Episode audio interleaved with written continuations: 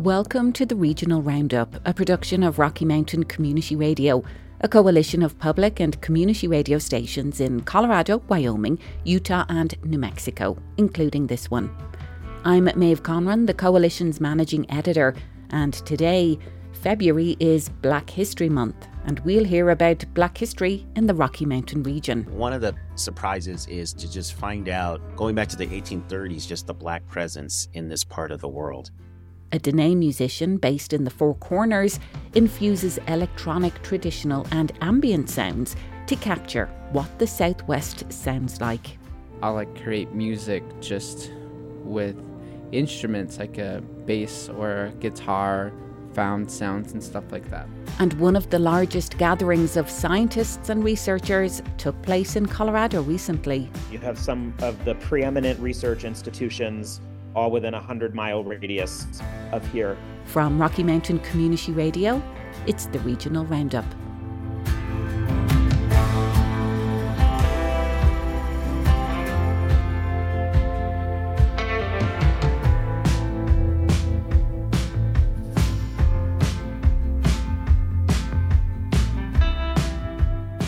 February is Black History Month, and the Museum of Boulder is celebrating with an ongoing exhibition proclaiming Colorado's Black history. KGNU's Juanita Hurtado talked with author and researcher Adrian Miller, co project director and curator of the exhibit. One of the surprises is to just find out, going back to the 1830s, just the Black presence in this part of the world. Um, because Black history in Colorado is rarely told.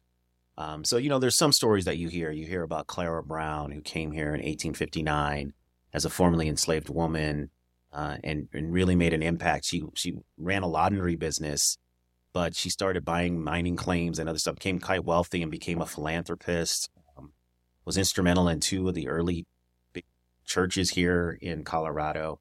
So those stories were interesting. But then just to hear about kind of the Black experience in the latter part of the 19th century, and to hear that it was mixed in the sense that it wasn't uniformly shut down that black people would have opportunities. So um, there were some instances where people tried to limit um, black progress and opportunity, but they failed. And I'll give you one example.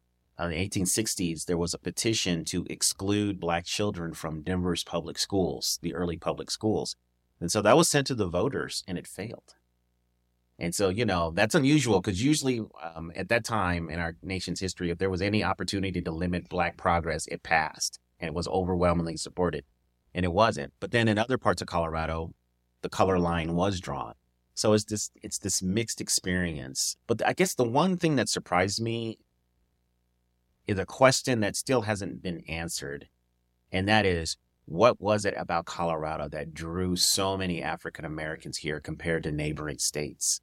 because even though they weren't exactly the same, um, you would think that there would have been opportunity in Wyoming and New Mexico, Utah, and Montana. Like similar opportunities presented themselves in terms of like agriculture, mining, setting up businesses, things like that. But there was something about Colorado, and it may be just that for whatever reason, Colorado became the population center. And so that's what drew people. But I'm still wondering I'm just still wondering that question. I was like, why did we get so many amazing black people that came to Colorado? What kind of, maybe as you said, there might not be answers, but what kind of surprises can people find or clues as to that is within this exhibition? Mm, I think so. One of the the first part of the exhibit is about the early arrivals. So we talk about why people came to, well, not yeah. We talk about the reasons why people came to Colorado. Some were enslaved. I don't think a lot of people know that there were enslaved people here even though Colorado never legally um, allowed slavery, it was kind of like a wink and a nod that if you had enslaved people, you know, nobody's going to free them. So we had enslaved people here more than I think people know. And I think some of the stories we highlight, people may not know. Like I'll give you one example. Uh, Julia Greeley was a visually impaired person who uh, did a lot of charity work in Denver in the late 19th century.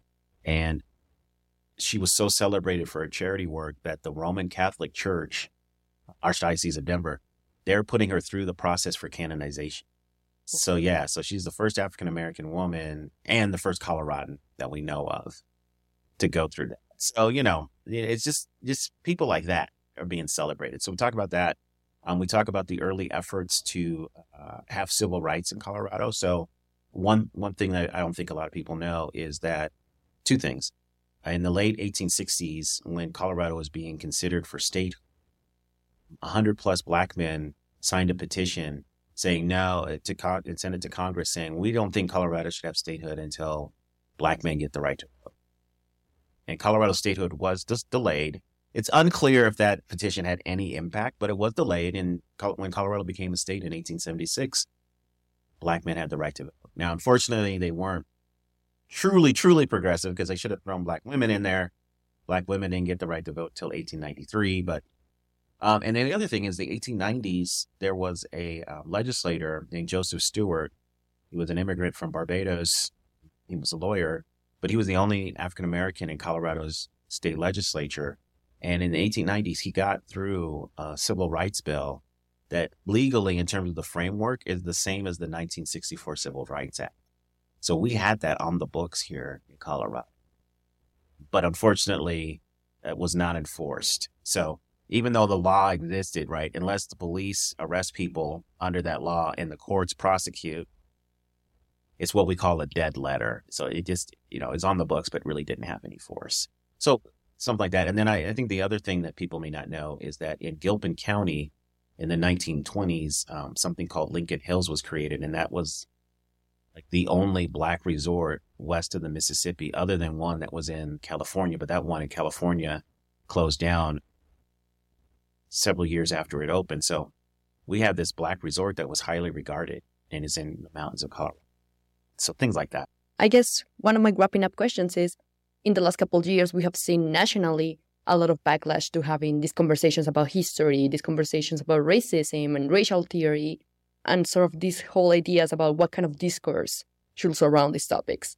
What kind of conversations would you want this exhibition to prompt?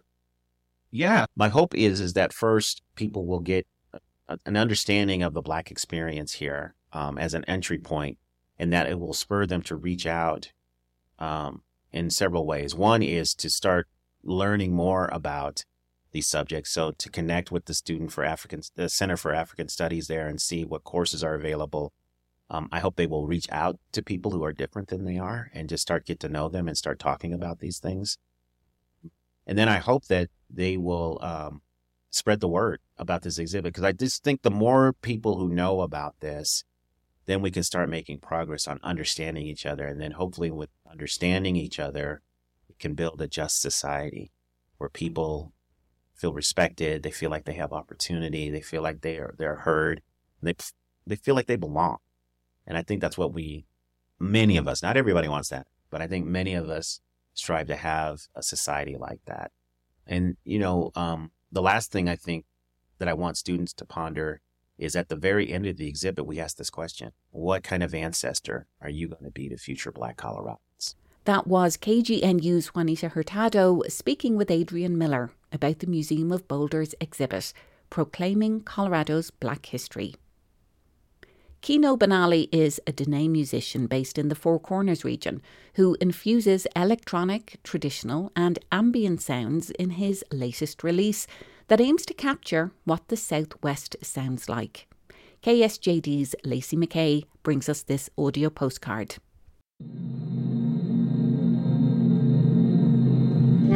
My name's Kino Benally, Yat e she Kino Benally in a shia, Nanasteja Tachik ni Nishlin, ah, Nashasha Bashichin, Kintlichitni Dasha Che, and Bitachni Dashanale. So there are moments in like my musical career that I've definitely gone towards like more of like an indie type flavor of things and I'll like create music just with instruments like a bass or a guitar, found sounds and stuff like that. But and I think I used to draw before and I was kind of like into the Nintendo 64, but once I found I could do music, I was like, "Oh, this is going to be that basically turned into like instead of gaming or doing anything like that, I was like making music. Well, like at the core of it, the question was, what does the Southwest sound like?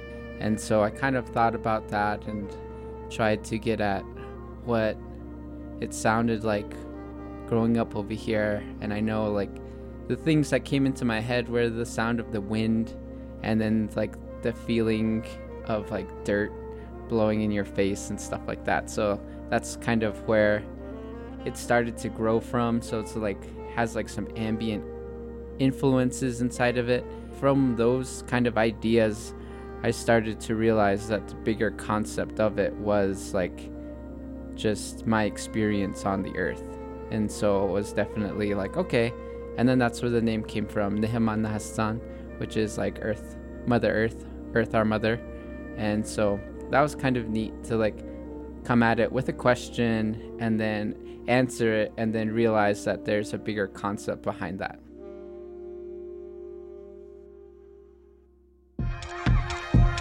I was mainly like doing a lot of the recording over in Sweetwater, this place that's going towards Kayenta over in Arizona, where my dad's from.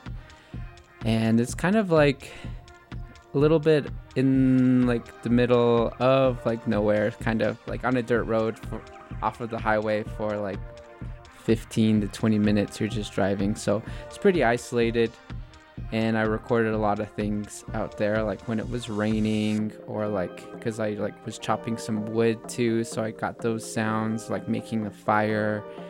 And then when it was springtime there's like a little wash right behind the house so that's where the water goes and like there was all these birds and things going on like having like singing and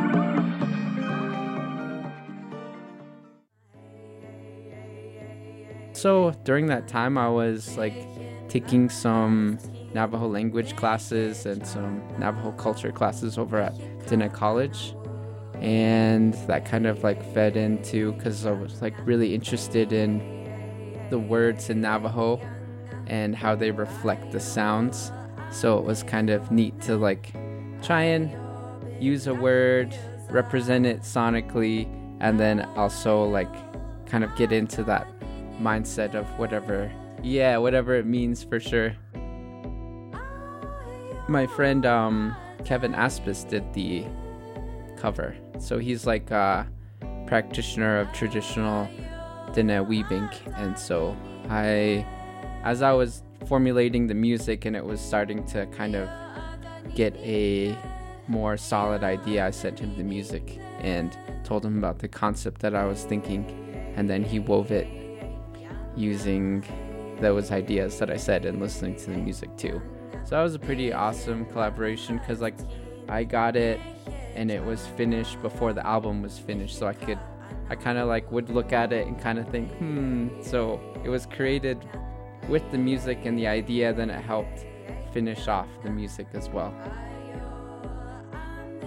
On the back of the record, there's this image of a drum, and that was made by a friend of mine Camas Logue, and he's a musician and artist, and he performs a part of the band Black Belt Eagle Scout as their drummer, but he makes drums. So he made that drum and like recorded some sounds and sent those to me, and I used that as kind of almost like a color or like like something to draw upon, and also like trying to make myself get creative and see how many different ways I could make it like into different things and like layer it up and that was a pretty key collaboration and also like my sisters are on the the album as well.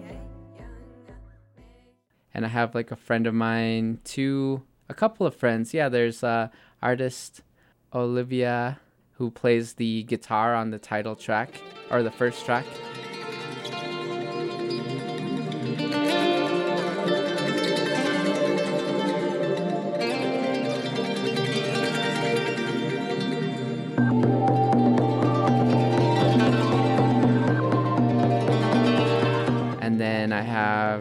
another indigenous collaborator, Renata Yazzie, and she's a pianist. That one was pretty fun because I wrote that one just using MIDI, so it was just patterns on the computer, and then transferred it the MIDI into musical notation, and then sent that to her, and She kind of like helped edit it and then she played it and did like three different takes. Then I put those takes back into the computer and kind of like manipulated all of them to come together. That one was pretty fun.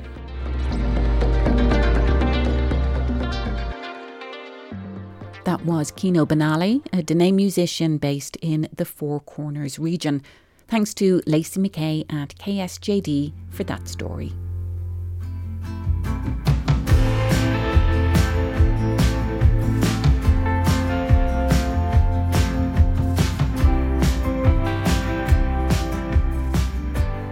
You're listening to the regional roundup from Rocky Mountain Community Radio, a coalition of non-profit radio stations throughout the Rocky Mountain region, including this one.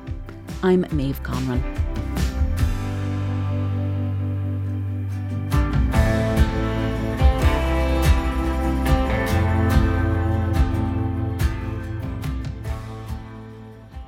One of the largest gatherings of scientists and researchers recently took place in Colorado. The American Association for the Advancement of Science hosted its annual meeting in Denver, February 15th through 17th.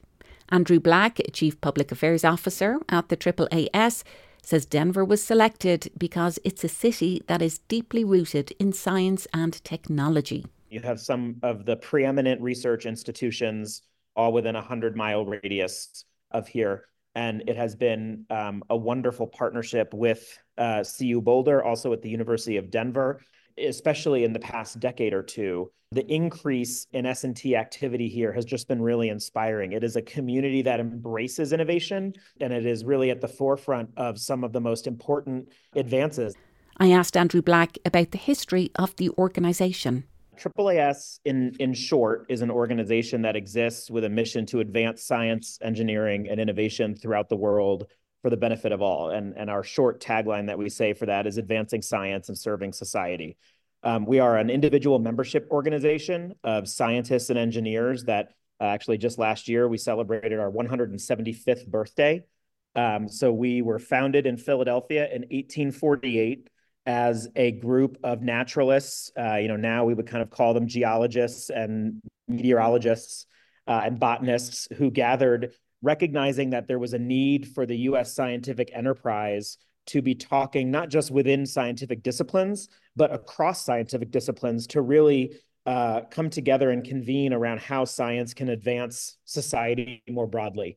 So the, the most notable thing that we do in the scientific community is publish Science Magazine um, which is one of the premier journals, uh, peer-reviewed publications in the world, um, and, a, and, a, family of other uh, six other scientific peer-reviewed uh, publications. Um, but we also, uh, through a number of programmatic efforts and advocacy work, both in Washington, D.C. and around the country uh, and around the world, really, um, work to make connections and build trust between scientists, between the scientific enterprise and communities. And that could mean everything from working with um, scientists in policymaking capacities. Um, in the media, we, we have immersive fellowships that place scientists and engineers in both of those settings in, in federal government and all three branches of the federal government. Also in newsrooms, our, our mass media fellowship is nearly 50 years old and places scientists in newsrooms across the country. Um, so it's really about building those trusted relationships so that we can all, as an ecosystem, work together to advance science for the good of society. You mentioned a word that's really important trust. And I'm sure the founders of AAAS more than a century ago could not have envisioned that that would be such an issue more than a century later, where we've seen a real hollowing out when it comes to trust, a proliferation of misinformation, particularly when it comes to science, whether it's climate deniers or what we've seen more recently when it comes to public health and what happened with COVID and vaccines. Talk a little bit about what that means now to be a scientist in the current climate, for want of a better word. Yeah. And, you know, I, I think our, our, CEO, Sudip Parikh, says this, and it, I think, captures it really well, which is trust, uh, trust is gained in teaspoons and lost in buckets.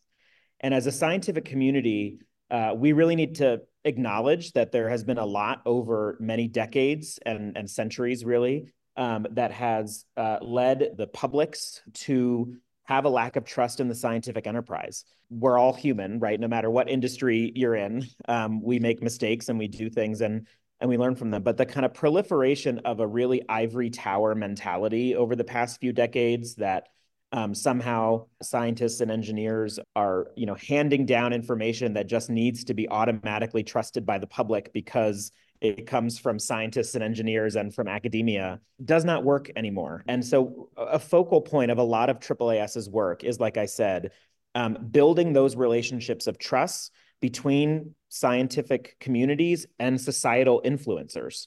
So a lot of the work we do in in kind of immersive fellowships and other opportunities is to put scientists embedded in these other environments. So I talked a little bit about embedding scientists with policymakers in, in Washington and with mass media um, outlets, but we also do that with religious communities and with judges and with other journalists. So these are communities that you typically think of not necessarily as as having direct relationships with with science, but science and technology are everywhere in this world, and I think anyone would acknowledge that the solving problems like climate change, like the next pandemic, rely on a robust and inclusive scientific ecosystem. But scientists also have to work at being trusted in their communities. And so that is not something that just happens automatically. And so what we're trying to do as an organization is connect those dots and give scientists the opportunities to to be part of those broad communities so that that trust is built up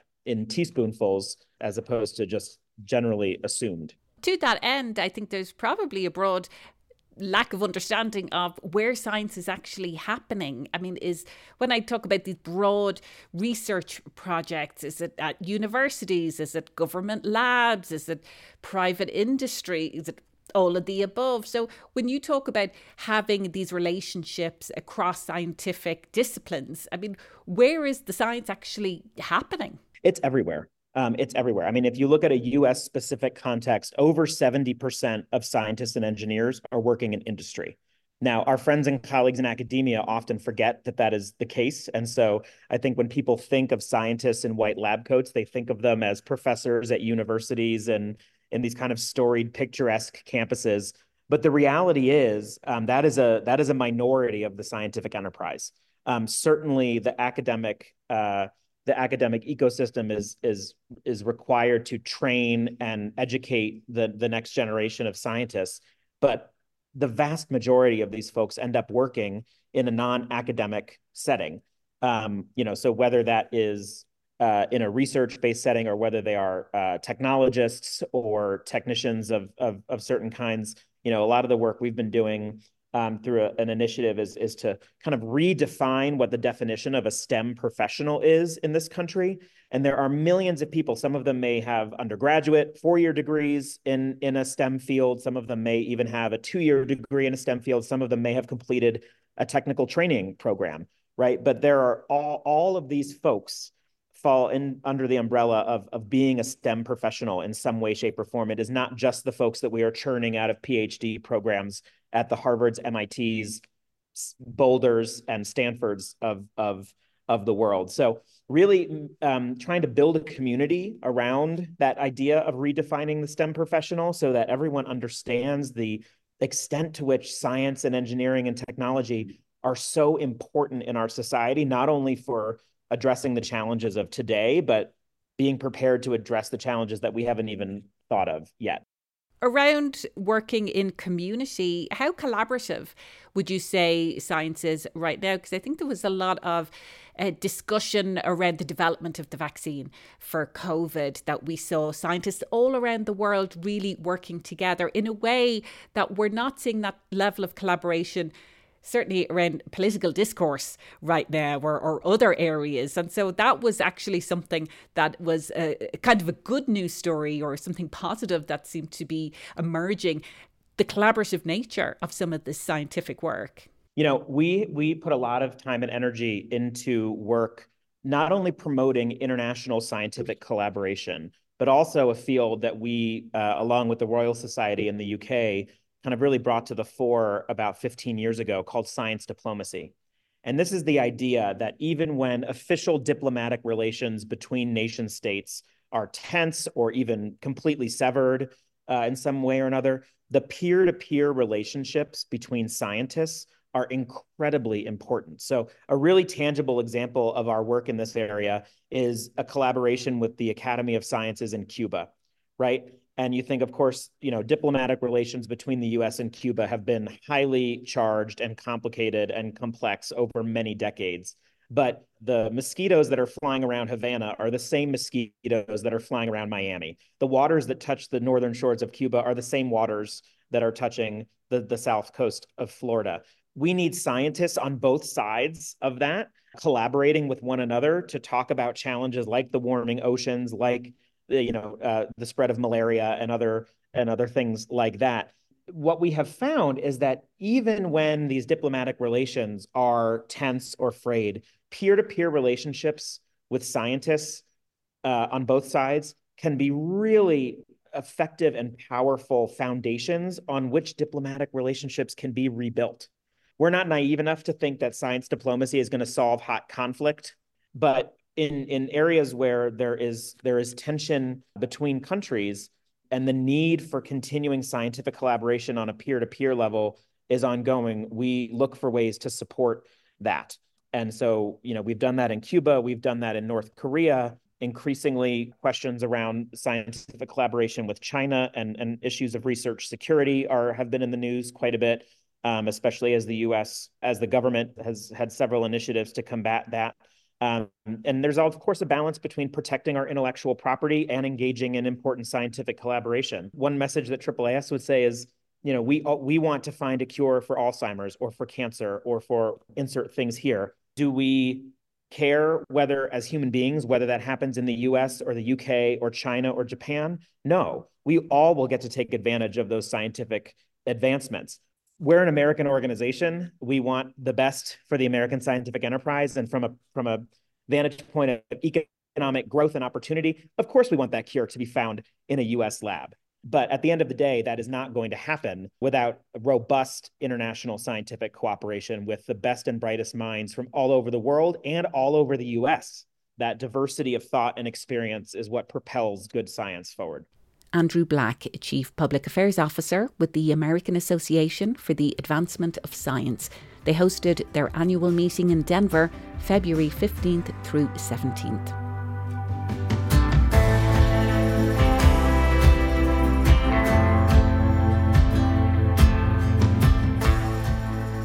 You've been listening to the Regional Roundup, a production of Rocky Mountain Community Radio a network of public and community radio stations in Colorado, Wyoming, Utah, and New Mexico, including this one. Thanks to Juanita Hurtado of KGNU and Lacey McKay of KSJD for today's show.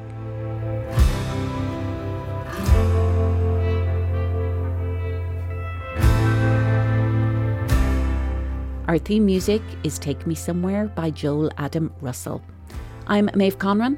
Thanks for listening.